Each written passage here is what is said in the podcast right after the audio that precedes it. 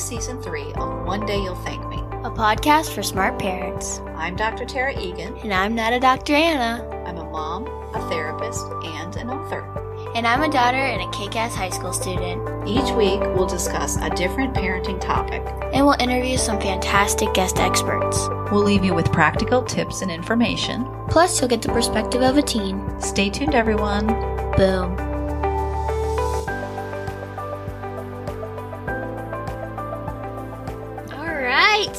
Th- oh, What's the matter? in my head. You got hurt in, within like four seconds of season three. I lifted my hand and then I went to pull it back down and it hit my headphones because that's normally not where my head is. Anyways, woohoo! Season three. I was just about to say, like, we've grown so much since season one, but you're still having a hard time with the headphones. Yeah. well, we are starting off season three super strong already. Definitely. Yeah. So we have a fantastic guest today. Her name is Isis Bay, and she's a clinical social worker here in Charlotte, North Carolina. And she is nationally certified in trauma focused cognitive behavioral therapy. She's nationally certified as a complex trauma professional.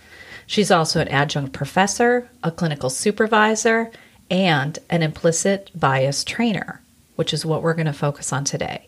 So, her focus in her practice, which is called Harmony Health Therapeutic Services, is well, the practice, first of all, offers comprehensive services in the Charlotte area. She has a fantastic team of clinicians who support all sorts of individuals, couples, families. They just have an extensive amount of training and experience. And she, Isis Bay, she focuses on crisis intervention, assessment, individual group, and couples counseling. And she's the leader over there. I mean, she's got it going on. I really admire her as a businesswoman, as a therapist, and just as a general leader in our community. So I'm super excited she's here. And we really saved her guest expert interview for the first episode of season three. When we've talked about this interview before, it's actually happening today. You kept on raving about how great she is and how experienced. Well, and she is a Facebook friend of mine, and I don't really know her in real life very well.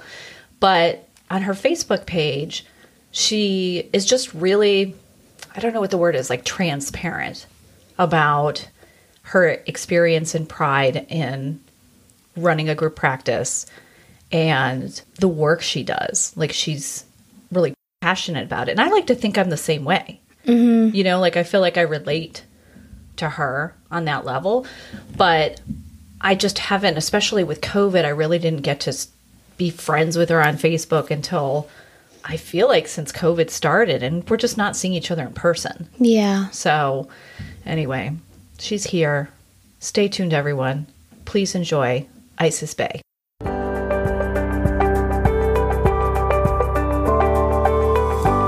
Thank you so much, Isis Bay, for being here with us today. Thank you. Thank you for having me, Tara and Anna. Well, we've been really excited about this interview. Anna and I have been talking about it all week. Well, probably in the three weeks since we originally scheduled it. And I just I just want us to get started. So the first question I have for you is I'd really like us to take a minute to define the term racism. Ooh, so you guys are troubling the waters with this one, I see. Okay. So, racism, a very interesting term that we find, especially in American society, we use it very loosely and very interchangeably with discrimination and prejudice, and they are not the same. You know how those quotes and memes they say, We are not the same. Racism and discrimination and prejudice are not the same. Okay. Discrimination is using some type of prejudgment or based on a certain type of difference or cultural difference and being able to treat people differently and discriminate against them, treating them differently based on that difference. Well, racism is a structural, systematic process in which they use racial discrimination to be able to enforce it. So it's different than just being able to discriminate and be prejudiced. There's another level to when I can use a systematic process, a system to enforce those discriminations, and particularly in this one, discrimination based on race. Okay. And race most people don't know is a construct. It was constructed a long time ago and people were put into categories. That's a whole nother podcast, right? But what we're seeing is is systematic. We know a system is designed to reinforce itself. So they took a, a way to discriminate against one group, particularly and based on race, a racial group, and are able to deny access to the same resource and benefits and deny power and privilege. So that's racism. So I can't help but think of the examples of the legal system. Right. And then also services offered in our education system. Every system. Every system inside the United States as an institution has been designed for one dominant group, and that has been the white dominant culture in, in the US. And it's it's what it is. If you did numbers across every system, education, healthcare, mental health, medical care, the education system, the legal criminal justice system, the child welfare system, children going into foster care, black and brown children going quicker, and they stay the longest in that system. And that is all because the systems were initially designed to benefit one group of people. It's just what it was. That's historically how it was. They were in power and control. They they erected these systems. They designed them. They continue to reinforce themselves, and so that's what we see. Do you think that in mainstream society, people are generally accepting that as truth? And I ask this because I have a small anecdote to share, and I shared it on, on another podcast we had where there was a article that was posted online. This was like like a year ago, and it was talking about white privilege. And I said a comment like, "It's hard for me to fathom that people don't understand that white privilege is real." And I got so much hate response to the point where somebody went, looked me up, found my business, and then left like a really hateful review about my business saying that I was like unfit and dangerous to be around children which you know was horrifying all because i agreed the, over the fact that white privilege exists. And so that was like um you know an experience i had but then i also hear a lot of acknowledgement about systemic racism. So i'm wondering like what do you think it's the reality, right? So when we learned that a system was designed to reinforce itself, when we talk about the system and systemic racism, everyone says our system is broken. I said, no, it's not. It's working exactly how it was designed to work. And so that's what you're seeing because it has been so intentional to use racism interchange with prejudice and discrimination so that people can normalize and desensitize to that. So of course, I don't call people the N word. I don't do that because we we believe that that's what racism is. And what that system does is we have people focus on the problem. The problem is, right, the racism, the inequities, because for every problem or disadvantage, there's an advantage. There's somebody benefiting off of this thing. So guess what? If we keep you so focused on the problem, we never stop to look at what what's happening. We focus on the dead fish. We don't ever stop to look at what's going on with the water. And so it's intentional to have the normal layperson of white descent to feel like I didn't do anything. I was just born this way. I was just, you're right. But you were born into a system that unfairly treats a group of people. And so because I didn't do anything wrong, because and it's hard when it's personal. So if we personalize it, it's hard. Like, you know, there's an intention when we're doing fundraising. This might help people, right? You know, when you're trained to do fundraising development, you're trained to when you write a letter, so your contribution can benefit this. It's you. You start to feel that personal attachment. I'm contributing to this. I'm doing something great for this cause, right? It's my, it's me. I'm attached to this. It's the same thing on the opposite pendulum. It's, I've done nothing personal. I live by the character and the content of the person. And so I can't possibly be contributing to this because I haven't done so. It's the opposite. It's to create this personal, individualized feeling when that's not what racism is. It's really a construct of a group. It's a it's this whole collective way that systems have been operating to harm people and to think that I am personally contributing to that, I'm going to take high offense. I'm hurt. It hurts my feelings. I'm offended. I, I feel all kind of ways. And then if we learn anything about this process of becoming an anti-racist, we learn that it starts with denial. It's, it's just like grief we're grieving something that we didn't even realize there was a loss, right? It's a loss of identity, it's a loss of that I can be harming someone and I'm not intending it. So I'm in denial. There's some shame and guilt, and it comes to anger, and then I'm feeling bad about it. And then we know about the anger, shame, and blame, blame cycle, right? I'm not going to. So now I'm going to go back and blame because I feel shamed and I'm going to get angry. And we kind of spiral into that. And it's so intentional because it helps to justify people's response. No, no, I refuse to. I refuse to accept that. I feel very lucky that the people in my life are not in that state of refusal. right. um, so tell me a little bit about implicit bias, like what that term means, because I want to put it in context for our conversation today. So, implicit bias is a real thing. Okay. Implicit means it happens without intent, unintentionally. I can be the best person. I have a great heart. I have the best intentions, but there's something, everything in our life from young, birth, young, social, social media, news, and experience that I see on the street, experiences that I had at home, experiences that I had at school. All these things impact us in our life and they teach us things that stick with us. And so all those experiences start to create and shape our worldview. And so the implicit part is about, I don't realize it. It's not something that's right there, it's on the back part of our brain that stays in the subconscious area. And so outside things in our world, I respond to that based on these subconscious thoughts and behaviors and things that I've learned. And so implicit bias shows up when I have had these experiences and I start to have bias. And it can be on race, it can be on animals. Uh, when I do my work, people get so like disarrayed, like, wait a minute, I have a thought on what fire is. I have a thought on what dogs are.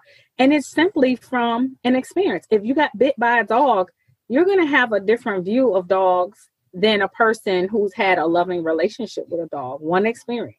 And so I've already internalized and held on to some of these things from long ago without even realizing it. And then it shows up in how I treat or respond to my outside environment. And it's people, groups, different culture, how somebody smiles uh, or a smell that I may have. Um, it's going to show up, and I don't even realize it's triggering a belief that I have, and I don't realize it. And so much of the time, this belief is not the result of some sort of personal experience. It's from generations of being or societal messages. Absolutely. Oh my gosh, if I'm sitting here reading and I'm constantly reading articles about a group of people because I don't realize that racism is a thing and that they're targeting a group of people how they want to very specifically. I'm watching this and it's going to reinforce. See, they're always the ones on the news. It's a and that's what I go with because that's the information that I have presented to me versus you know and then there's a thing of cognitive dissonance where it doesn't matter how much more i'm still going to because then it shifts and to think that everything that grandma and grandpa taught me might be wrong and it might be harmful oh no no no no i can't I cannot. Like I can't. My brain is not feeling safe enough to do that because then it would bring up so much other feelings of guilt and shame and hurt and pain. Mm, that's too bad that you know because I know for me and I think about okay I can I can have good memories of my grandparents but also recognize that they made racist comments you know and I was exposed to that in my childhood you know like I can I can adjust to the fact that I can have both of those experiences and recognize the influence that this person whom I loved, or you know, they passed now, they communicated in a negative way about a, a particular group of people. And you know, I think of all sorts of groups of people, whether it's somebody's weight, somebody's color, somebody's you know sexual orientation, like there's so many ways that we can categorize people into some like other group and we do that. And see what I think you're missing is the discounting of you've had some type of awareness, some type of experience that helped to grow that. Where we're talking about people who have had very rigid ways where they may have been abused in their own selves, they may have had a lack of, and so I can't resonate with it. I don't I don't see that. And it's very difficult without that awareness or having that own personal awakening. So with implicit bias, you know, it's something unconscious, it's something that's not intended. Is the way to combat that Is it to try to bring those unconscious thoughts to awareness? Or is it recognizing that we never are going to bring them all to awareness? They exist, and to investigate or examine more the conscious thoughts, how we conduct ourselves behaviorally, or how we interact with others. Like, do you have what's your thoughts on that? So, one is just like any other stage of change, or the person even really ready to accept that? Because that's huge. If I'm not willing to accept that I'm biased, because most of us in this world, almost all of us are, um, probably everyone in the world has no everyone in the world has a bias of something whether it's a food whether it's a culture whether it's something of a difference because of our upbringing because of our experiences because of our favorites. We have biases.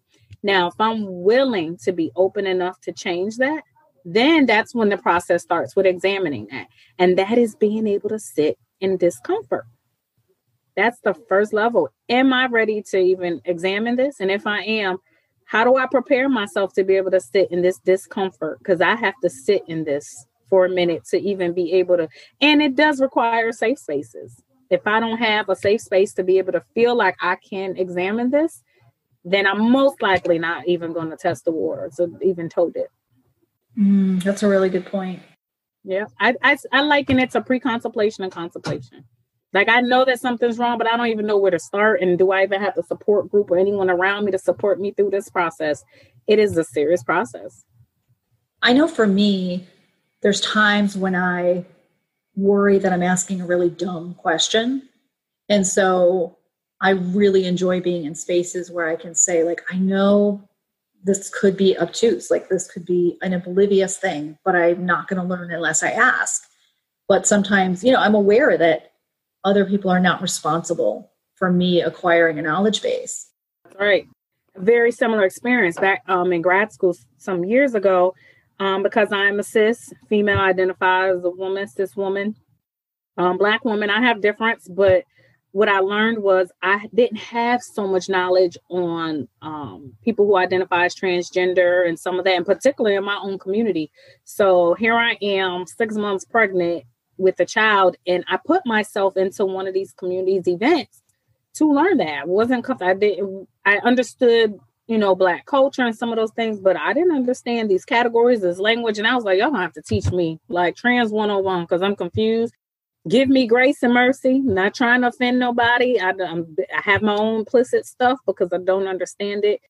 I knew it from a personal view because I had family members and who was um, actually murdered because of that However, that's the closest. So we all kind of do that, like right. People who have a lot of prejudice, but when it comes to their grandson, if it's my grandson, they're different than the rest of the group, mm-hmm. and we do that, right? So even for me, I had a very close family member, and I was like, "Well, that's my baby," you know, and she had been, you know, harmed. But when it comes to just understanding the culture, I intentionally put myself in a very uncomfortable. They were not happy with me there, calling me then why is she here? She obviously not part of our community. I was like, you're right. And so what the hell we gonna do? Is you is or is you like what we doing? Teach me. And so that is the point. And you know, I don't know where to why we teach cultural humility versus cultural competence. We don't do cultural competence at our agent and when I do implicit bias work because that's a term of privilege in itself. The fact that you even can think that you can be competent in somebody else's culture is, is just amazing to me that we still use this language in our writing, in our grants, on our pages, in our work, in our policies. I'm I'm humble in this. I'm someone else is teaching me. The person that I'm serving is the expert. I'm learning from them. And it can be the same, we can have the same background. Even those clients that we serve here teach us about these things. You're the expert yeah, that makes sense. Now, how does racism impact everyone? That's a big one. And one of my favorite. In some of the trainings I've done years ago, I started this work um, up north in about the late night, early 2000s. And then I actually got involved here in North Carolina with the uh, statewide. I was appointed to the governor's subcommission of disproportionate minority contact. And that was actually my graduate work in one of the trainings and I was at a workshop and what I realized is like wow how implicit bias so how do we have these disparate numbers in every system even though people hire black workers latino workers that look like the clientele, that looks like the population, we still have such disparate numbers. Well, one, we learned that the system itself, the policies and procedures, the systematic stuff, all has bias in it. It was all set up to benefit, right? So it still gives that. But the people that work in there, and one of the things when I think about uh, an example is the social uh, service system with child protection services, right? So if we have an implicit bias and we go out to see a family and we have to investigate a white family, and already we're shutting down the case because we're assuming they have resources, they're fine, we're not going to take them out the home. They might use the word lawyer, we're going to back off. Mm. Well, we go into a black home maybe because they don't have the same amount of food or it's not to par of our cleaning or whatever that looks like. And so we're going to remove that kid much quicker. But yet, that young child who was white and came from a white family may have mess going on in their family. They may truly be abused. But yet, because of our implicit bias, we allow that baby to stay in the system. And so they fall through the cracks and under the radar. And they continue to have abuse and experience those unhealthy and unsafe conditions because we've already assumed they're taken care of, they have resources, and we've already known that white is right. A lot of those children slip through the cracks and do not get the services they need. I've never heard white is right. That's awful. But I can see how, I mean, I can totally see how that's played out in my life. I mean, I can recognize it and think of 10 instances right off, you know, the top of my head. And that comes from individualistic culture. Individualistic culture comes from a European Western culture. The culture of the East is communal, it's not the same time span as the so when it comes to a western individualistic culture of time and punctuality and on the mark there's a history to that communal people do things on a rhythm as the sun moves how we're feeling it when it's good but guess what if we're not on time if we're not there at the time that you said and it's not as a rhythm and how we feel even though if you go to the east and you're kind of there it moves on that time you're not punctual that's not professional all of our professional standards are based on Western European culture. And so when you don't fall into that, so you're CPT, we're CP time, color people time, because we just because they're late. It's not because of that. If we understood and we really studied our history, it comes from two separate cultures. In Europe, Europeans did not have as many resources in the sun to be able to grow food all day and throughout the day. And because of that limited time and resources and practice, those that came out of Europe and those cultures had to kind of manipulate time, hence daylight savings, and plant things in very specific intervals of time. And so, because there was a lack of resources, was a lot of competition for resources. There was a lot of like I had to kind of dominate, divide, and control to be able to survive. And that culture became the thing and dominating the world and having to dominate and conquer other cultures where the people of the east was kind of like moving with their rhythm. Everything was plentiful. The sun stayed most of the day. There's no daylight savings time in the east. Don't manipulate time. It stays the same time. And so what we learn is from a cultural standpoint but because that culture became the dominant culture and that became what is right even in language any language any we do that every day with ebonics and slang and all that. Any language in which a community understands each other is proper language. But we have again ingrained and conditioned people that you don't speak proper english and we penalize people. And what we're saying is you're not appropriate. You're second class. You're not this. You're not the same as us and so we show again that there's a second class culture, a second class citizenship, a second class group of people, when actually any language within a community is proper. Right. That makes sense. And instead of us saying, hey, you're not speaking the language of the institution, you're not speaking the language of the culture, you're not speaking the language of this environment right now, we constantly call it proper. And so that just reinforces inferiority and that is systemic. That is racism. Hmm. That's so interesting. And that's because we learn so much Western history in schools. We don't learn anything about any other group of people. Why is that? Right. And so most people here in the education in the Western don't even know their own history. These are things that's documented by Europeans of how they created these systems. All the information I share today is all in research, but most don't read it. Hey, listeners. I just wanted to take a minute to tell you about a private Facebook group that I just created. It's called Adolescence, a Parent's Guide, a support group for high school parents. Parents or caregivers of high schoolers or soon to be high schoolers are encouraged to join. We'll be sharing educational resources, supporting each other as we survive the roller coaster of parenting a high schooler, and offering a shoulder to cry on when it all gets too stressful. Search for us on Facebook to listen, learn, and join the discussion.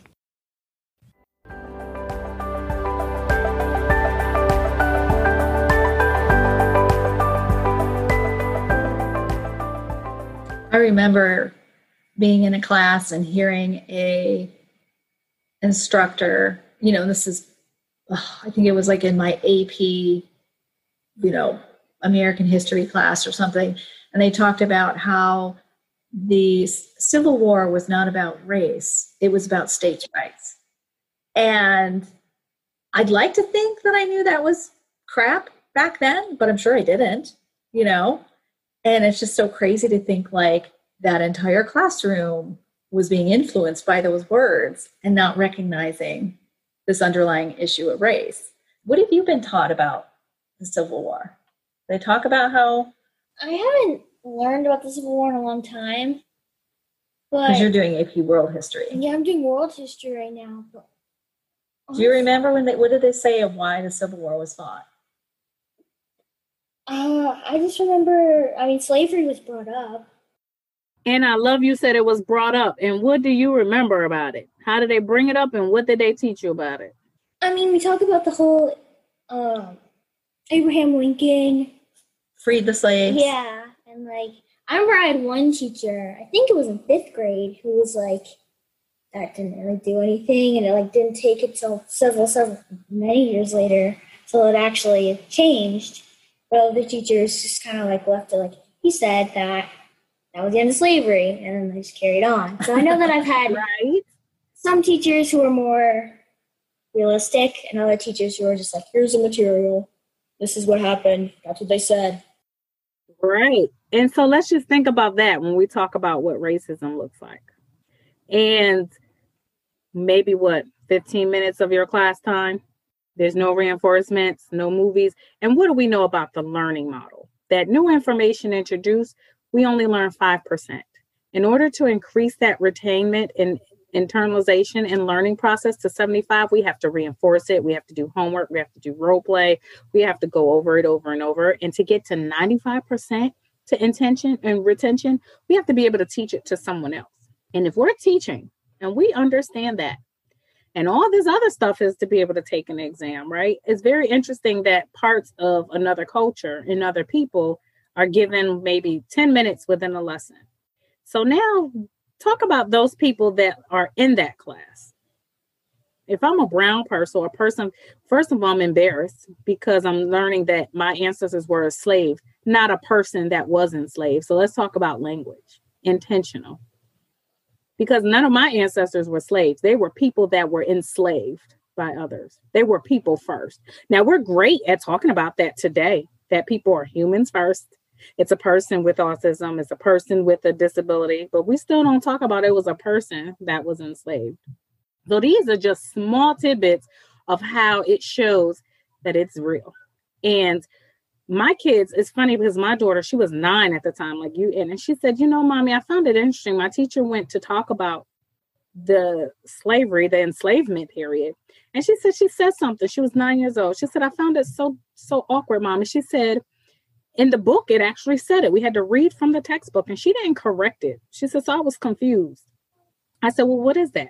She said, Well, the teacher said that poor whites and poor, poor blacks at that time weren't allowed to read. She said, But I don't understand because no blacks was allowed to read at that time. So why would they say that? Only poor whites and poor blacks were not allowed. Blacks were not. I said, You're nine. Wow. And your teacher, and her teacher also said to her, you know, how dare you guys not stand for the flag? There was a war that was fought for the right for you to have education. I had to meet with the principal, say, Can y'all explain to me this war that happened, Miss Graduate degree that is teaching this fifth grade advanced class? Because I'm quite confused right now because see, we teach our children, we do homeschool as well. So I'm just confused at what war that was to that allowed my ancestors to be able to go to school. These are the things that we're teaching children. Yeah. And I, I mean, I, I grew up in New York and then I moved down here in the South. And I feel like the South feels like 20 years behind the North.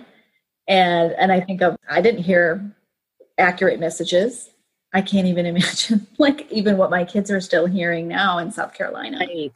Yeah, I know. I've find I found it difficult to like just hear what people say, and I just don't understand like what gave them the nerve to just say such ugly things. I don't know. It's, it's so unbelievable, and like Well, I can't even racism. imagine. Racism gave him the nerve. There we go. We we it's under patriotism when we want to sing, oh, say can you see? And they can't understand why people protest that song. And if you read the whole song, it's clearly talking about enslavement. It's like, no, don't you change our code. How dare you? That's our that's what racism really is. Well, let's talk a little bit more. I know I mentioned white privilege, but I would love to hear your thoughts on how people or how one can respond to white people when they say things like, But I grew up poor, I experienced trauma, I had it rough, no one did me any favors.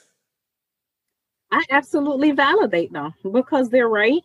Um, the intention of racism is to divide and conquer and to create a group of people that lets them know that you you're just not an in you're not a black person right?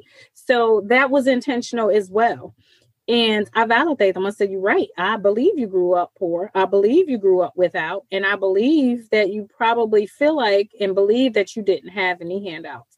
And oftentimes i go to education. And a great place that you guys can start here in charlotte i don't know if they still have it but it's with the levine museum. And they used to have an exhibit that talked about Charlotte here in the 1800s. And there was a story that I learned, it was several years ago, but it impacted me about how this was an industrial town. It was very integrated. And at that time, when again, it was about power and privilege, and I believe it was the Populist Tea Party, and they wanted to gain access to some lands and it was now to put out propaganda that the black men are raping the white women and they're doing all these things and so of course that had the working class separate itself from each other. So the working class whites decided to move. And so and it created milltown which is downtown. And what i remember about that story is that the elitist whites the more fluent and the more upper class what they did was once they all moved and they pushed the blacks into the area like Brooklyn and some of the ones that is now erased and wiped out, they had their own libraries, they had their own hospitals here. And again, no one's teaching that history of Brooklyn and all these other towns here in Charlotte that existed of all black people. And in those towns that were poor, there were educated, there were working class, all in the black community. And in the white communities, what we learned is that they built the jail downtown for the working class. And the higher upper class started to move themselves and they built what we know now as Queens Road to separate themselves from themselves. A very interesting story that, again, it wasn't my story. I learned Charlotte's story by going to this museum.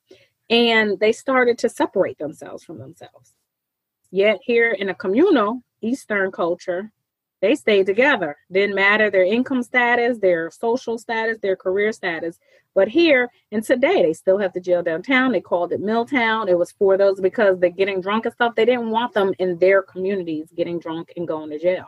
So they didn't build jails up there. They kept it downtown and had that road to create them and divide themselves from the old money to the, the working class. And that is documented through history here.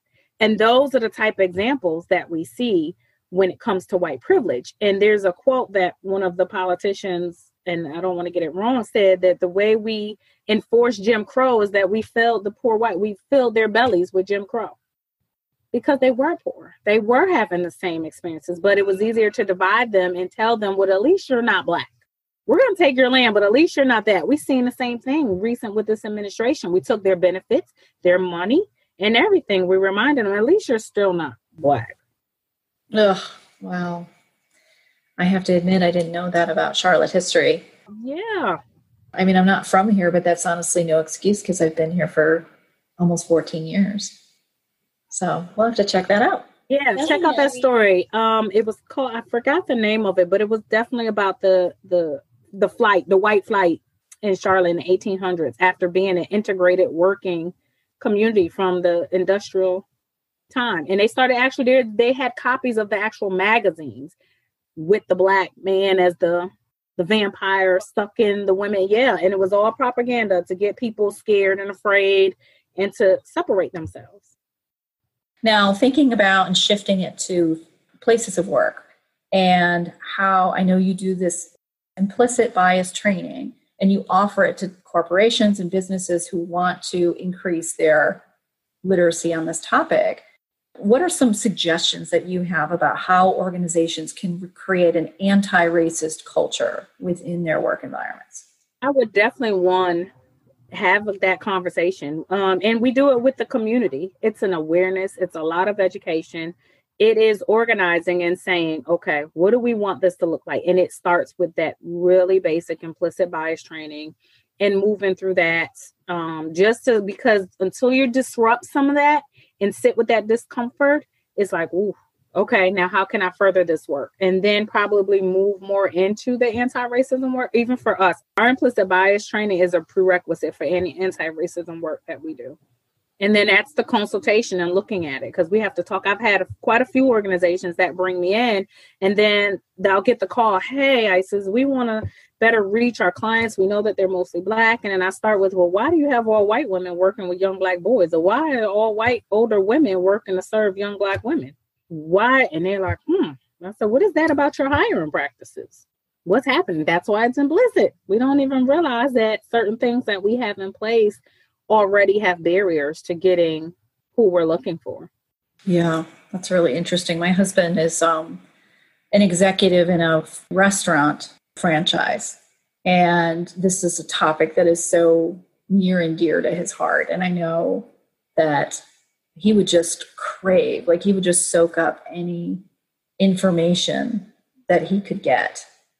I would start with that, the implicit bias, because it helps to just start the awareness, even if it's the discomfort to sit in it. Some people are going to choose to stay or leave because of that discomfort. Tells you if, if I can handle this change, and if they're not ready, it lets you know who who's supposed to be a part of your organization or not. Yeah, absolutely. While we're talking about the the implicit bias training, if our audience is interested in hiring you for this training, what should they do to access you? Where should they go? They can always reach our website, uh, www.harmonyhealthpllc.com, or just simply email info at harmonyhealthpllc.com. So if they want to email, our booking team is there. They just inquire about implicit bias training. And they can do it from anywhere? Yep. Okay. Because we can do a virtual training. I've done virtual. We've been doing full virtual trainings. Um, a faculty at Charlotte AHEC. We've done quite a few there. I do them here at my agency. It's oftentimes less expensive when they book an agency training instead of paying per person to somewhere else that we're having it. And I do want to share there's another organization that does a deeper level and they probably do more systematic. So their trainings fill up and they've been limited, but it's Race Matters for Ju- Juvenile RMJJ, Race Matters for Juvenile Justice. And they do do a very intense, forgot the name, it used to be called anti racism training, but they have a new name for the basic level and then they have an organizational level but again i don't know the limits. It's usually kind of partners in like certain institutions but just for like community organizations i can't speak for that and how that works. Now i feel like having this training is important for everyone. However that's not the way people are going to necessarily view it. People want to say oh well my organization's great. Like we don't need this. So saying that what are some things that our audience could tune into to really recognize if their organization is one that in particular would benefit from this type of training. So whether it's not having people of color in an executive team or you know what are some characteristics that people should be like hmm this should probably be something we prioritize. Absolutely. If your leadership team is not diverse absolutely. Because what we're saying is no, there's not been any person of color or any other person of difference that fits our qualifications because there's plenty of people out there with degrees and experience and history and the in the work in the industries. So if we seem to have patterns that most of our management and our leadership positions don't is not diverse, there's usually a strong indicator there. Another red flag is looking at who you serve versus who you hire. Do I hire people that look like and identify with the people that we serve? Not that others cannot, right? And then let's talk about equity because we know it's clearly that persons of color are like 17 cents on the dollar. Let's look at our pay scales. Let's look at that. Let's look at how we promote and how we interview. What are our interview questions like? Our hiring practices. These are great things that leaders can take a, a look at to you know to examine whether or not this should be something that is super prioritized. I mean, it should be, but at the same time, the company's got lots of issues. But we, I want somebody who's listening right now to think, oh gosh, like this has to be at the top of my list because there's a million things I need to worry about. But this is something that there is a resource available that I should be accessing, and for them to push it up on their list to that first thing. Yeah, and it's also when you consider that top down approach because we're especially if we're a service provider. Let's talk about that. Because if I'm serving people, right, those that I'm serving, when it comes to service providers, who am I actually getting the input for um, who I'm serving? Because if I'm serving a and I'm not talking to the people that I'm serving, but yet I get info and my intel and my numbers and my data for people again that don't have or have those experiences, what does that look like? I'm starting from the top and I'm just getting numbers from people at the top and have not touched the people. So, as a service provider, if I want to know who has quality services on the ground, I should be talking to the people on the ground, not asking the experts with the numbers because they haven't even included people on their advisory board and not people that have these qualifications I'm talking about if you want to if you want to serve homelessness, then you have to talk to the people, not those that have an expert or a degree and that have studied homeless people. You have to include those of the community. Representation matters. I can't help but think of how relevant this is for the vaccine right now, in that there has been um, more focus on the fact that people of color have distrust for the healthcare system and it can impact their willingness to get vaccinated and how much there's been an emphasis on black doctors, black nurses, Hispanic professionals, or just not even professionals, but just people who could potentially be influential to have people perceive the vaccine as something that's that's safe for them, not just white people. Yeah, there's a lot of people who do feel it's safe but don't have the resources to access that because again, I've done studies some years ago just in the in the health field on implicit bias and some of my studies and I teach that implicit bias. A lot of those trainings where it was doctors and students, um, medical students who had a bias about people who were overweight.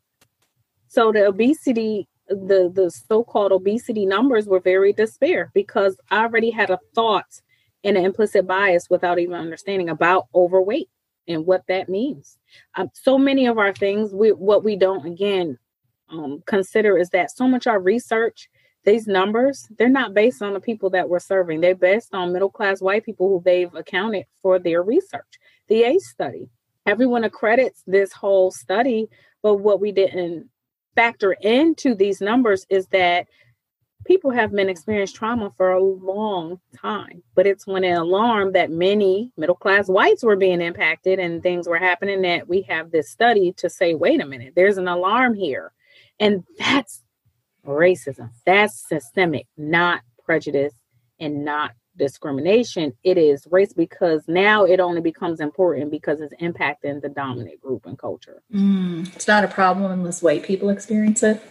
Or we're going to focus on the problem so that we can keep the eye on the problem and not look at who's benefiting from the problem. Goodness. I hate that we can't talk about this forever. right. I have learned so much. I've loved this conversation. Oh my gosh. It's like every time. Yeah. And think oh. about that. You have a lifetime of them Yeah. moving forward. Now, before we, you know, kind of wind down for today, I do want to ask you your suggestions for white parents. White parents who are doing their best to raise anti-racist children. Do you have any guidance for these parents? And obviously, I ask this for my own, you know, knowledge base here. Number one, let's stop the being colorblind. So agree. Let's stop that because again, now we're discounting and minimizing difference. Let's tune into difference. Let's acknowledge it. Let's look at it. Let's let's explore it. Let's learn about it. Teach me about that. Let's not make the one black person the expert on all black experience. Let's understand that there's difference within black culture, Latino culture. Everyone's not Mexican. And every Latino does not handle stress and problems the same way and eat the same foods and celebrate the same holidays, nor do Black people or Native Americans or people of the LGBTQ community. I mean, that was huge for me going to, I went to a change conference and man, there was such a myriad of beliefs and difference within the community that blew my mind and I was like, oh, this there was more, it was a lot of discrimination within the community. And we have to even be understand that that there's so many levels of discrimination and oppression within oppressed groups. Like, let's look at that. Let's look at some of the celebrations and not just focus on the lack and the deficits. How about we lift up and celebrate the fact that they have been triumphant, they've been resilient, they have a lot of strength um, one of the things I talk about is language in my implicit bias work because so many will say, you know, here's my favorite. This is why I do this work. I give, I'm the voice for those who don't have a voice. People say that all the time. Who's to say they don't have a voice? It's different to say somebody don't have a voice versus no one's listening to their voice or their voice isn't being heard. That savior thing shows up, right? Yeah. Let's work to not be the savior Let's work to allow them to lead and learn and that sit in that cultural humility and not have to be the one to save the world. Yeah. I have quite a few Facebook friends who have adopted children of other races and they are so outspoken about this white savior complex and how frustrating it is for them to hear for, for me, Facebook is a place where I work to have a lot of diversity because you get to see that input all day long. I mean, I want it in real life too, but we're in COVID and but when you see all of these different perspectives and stuff, and that's something that's really captured my interest in how families that have multiple cultural groups within it, or there is an adoption or something like that, and to hear the frustration that comes from these parents when they're they're at oh you saved this boy from because you pulled him out of foster care or adopted them from another country and these parents are like i didn't save anybody. Like this is my child. I'm the educated white person in the room. Pat me on the back. And that's the white fragility. Yes so my caseload as a clinician is not as diverse as i would like it to be i've worked so hard to make make every family feel embraced and included and respected. And so when I feel like that message has been accurately portrayed, I'm like, okay, progress, you know? And um, but a question I have, so if I'm working with, let's say a child or or a parent, because that's who I work with is children and parents, and I can tell like they turn to their parent and they speak one language. And then they turn back to me and they speak like they're talking to a white lady. Do i just go with it? Or do i is there something i can say to make them be themselves? Or are they being themselves? And there's just two different versions of themselves. Like i, I always look at it as oh i'm failing to present to them that i will accept them in you know any version of, that they have that they don't have to talk to me like a white lady mm-hmm. So how about this? I will start with the the terms. So language is important, right? The first time you said, I worked so hard to make them feel. And then you just said, I want to make them. There is no making. That's that mm-hmm. right there. That I have the power to make somebody else feel a certain way. And we teach them that emotions are yours to own.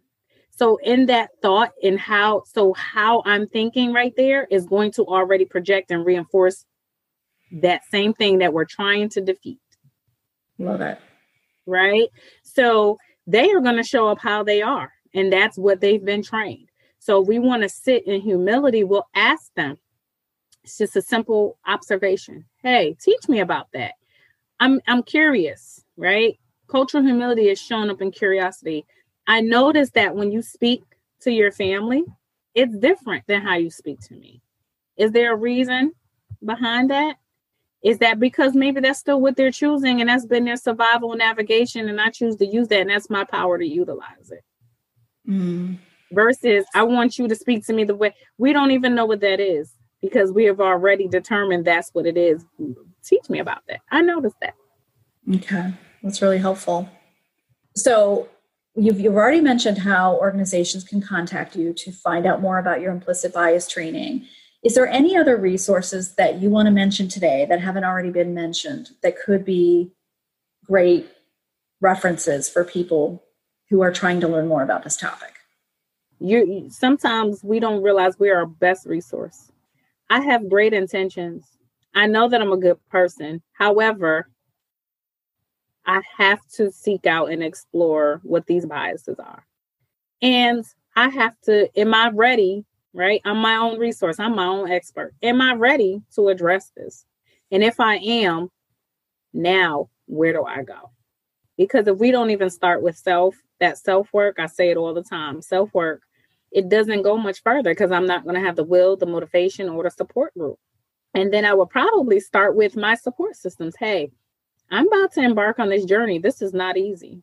You know, there's an African proverb when they say, if you want to go fast, go alone. But if you want to go far, go together. Love it. That collective mentality. So, as our agency, a lot of people get concerned because we say we're African centered. We absolutely are because we we use the framework of resiliency, person first, and a collective. And even our clients that are white, that are Asian, especially those that are white, they love it here because we help them to understand how individualism in Western culture has impacted their mental health and why they don't have the same support from their family through this process. And so they're still trying to move and do this process without that collective. And that's not easy. So anti racism work absolutely is not easy in an individual because that it goes counter to everything. We're trying to disrupt that whole individualism concept, which is what constantly perpetuates this system, is that it's so divided. And so start with that resource self and then really seeking out those that are really wanting to embark this journey because you're going to need that support group after our training, we do have a Facebook group. It's private that those only those who have been through it continue to do the work. And we have like historical resources to read and to self-reflect. It has been kind of stagnant for a while because I've had a lot of loss and just COVID and stuff. So we are going to start getting that back in order so that people have a support group of difference because I mean, it's the same for those that I serve. If it's not an agency training, just a community training, I don't get as many Black people because, again, we've been conditioned that we don't have to bias, and we don't have the work to do. But we were born and raised in a very individualistic, racist society. So we judge our own even harder. And so we all have work to do. We all have our own, and there's safe spaces where whites have created anti-racism safe spaces. I know RMJJ does that work where they have a white caucus and the people of other uh, color caucus to be able to do that work and then strategize that way. YWCA have done some work on anti-racism. I know the YWCA have done a lot of workshops in that. But embarking on this journey as we do this, we strongly help people to organize their own safe space, like a white safe space, to start to go through that grieving process, that denial, that anger, and, and feeling safe enough because it is whites' responsibility to do that work. It's not it's not people of color and people who have been through an oppressed system to help white people understand. And that's our thought. Like, come on, it's like here's the work, here's the tools, and it's for you to advocate and work through. But if you haven't done it, you can't lead the blind, right? There's a lot of people who can help and so we start there, starting with our own communities. How do we create a safe space? Let's do this work together. let's get a couple of organizations who's committed to this work and we're all going to start this implicit bias work and this transforming our agency together at least two or three and then do it that way so you have a support system you can kind of do this steering these monthly or biannual meetings to continue the work you know with some consultation with us and moving through an anti-racism curriculum or you know that process but start with self and then having a collective to work through the process yeah, I am definitely a product of an individualistic culture. Us are, girl. so am I. I've been fighting and disrupting it for 30 years. It's, it's work.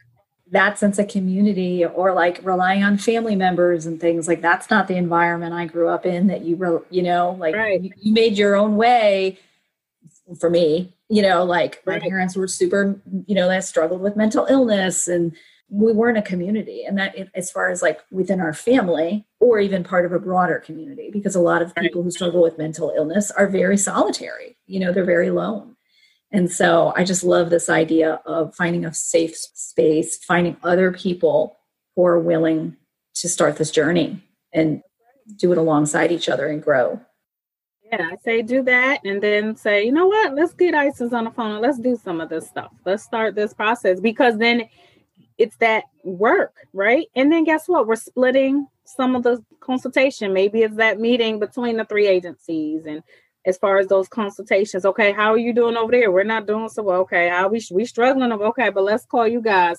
Did you notice? Were you able to implement some of those things? And that changes the process. Well, I just want to say thank you so much for being with us today and taking the time. I know you're a very busy lady. And Everyone uses that word. Do you sleep? I do. I know. I see you on Facebook and you're just like such a rock star with your business and your family and you're a leader. So I appreciate you taking time with us today. You have to get um, Anna. What do you do on Saturdays? Uh, school. Yeah, she's like got a really intense school schedule. And she also does a lot of podcasting with me on the weekends. I see that.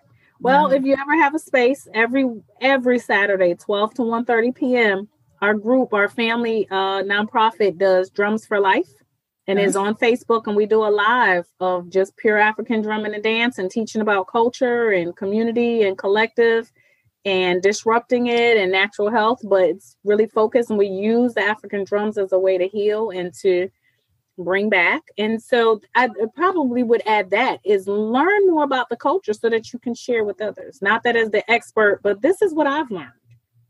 This has been my experience when I've tapped into that. Yeah, I wrote it down 12 to 1:30 on Saturdays. Yep, drums the number 4 life is the page you can follow. And you can watch all of the old uh lives and then just play them, share them with others because sometimes just learning about another culture and asking questions and sharing with other people your experience helps because it's your personal experience versus you just trying to teach them and show up as an expert on something. This is my personal experience with this. Yeah, oh, we should not be showing up as experts on anything like culture. But that's what you know. That's what we do. Versus, this has been my experience. Check it out. This is how it's helped me. Mm-hmm. Well, great. I'm going to put a link to this in the in the show notes so that people can can visit. I once again want to thank you so much for being with us today. Thank you. Thank you guys for having me. Well, thank you everyone for listening to our podcast episode today. Make sure you listen to our other upcoming podcast episodes. They're released on Wednesdays. That's right. And please pass along an episode that you think could be helpful to a friend or family member and leave us a review on Apple Podcasts. Yep. I love you, Mom. Love you too, sweetie.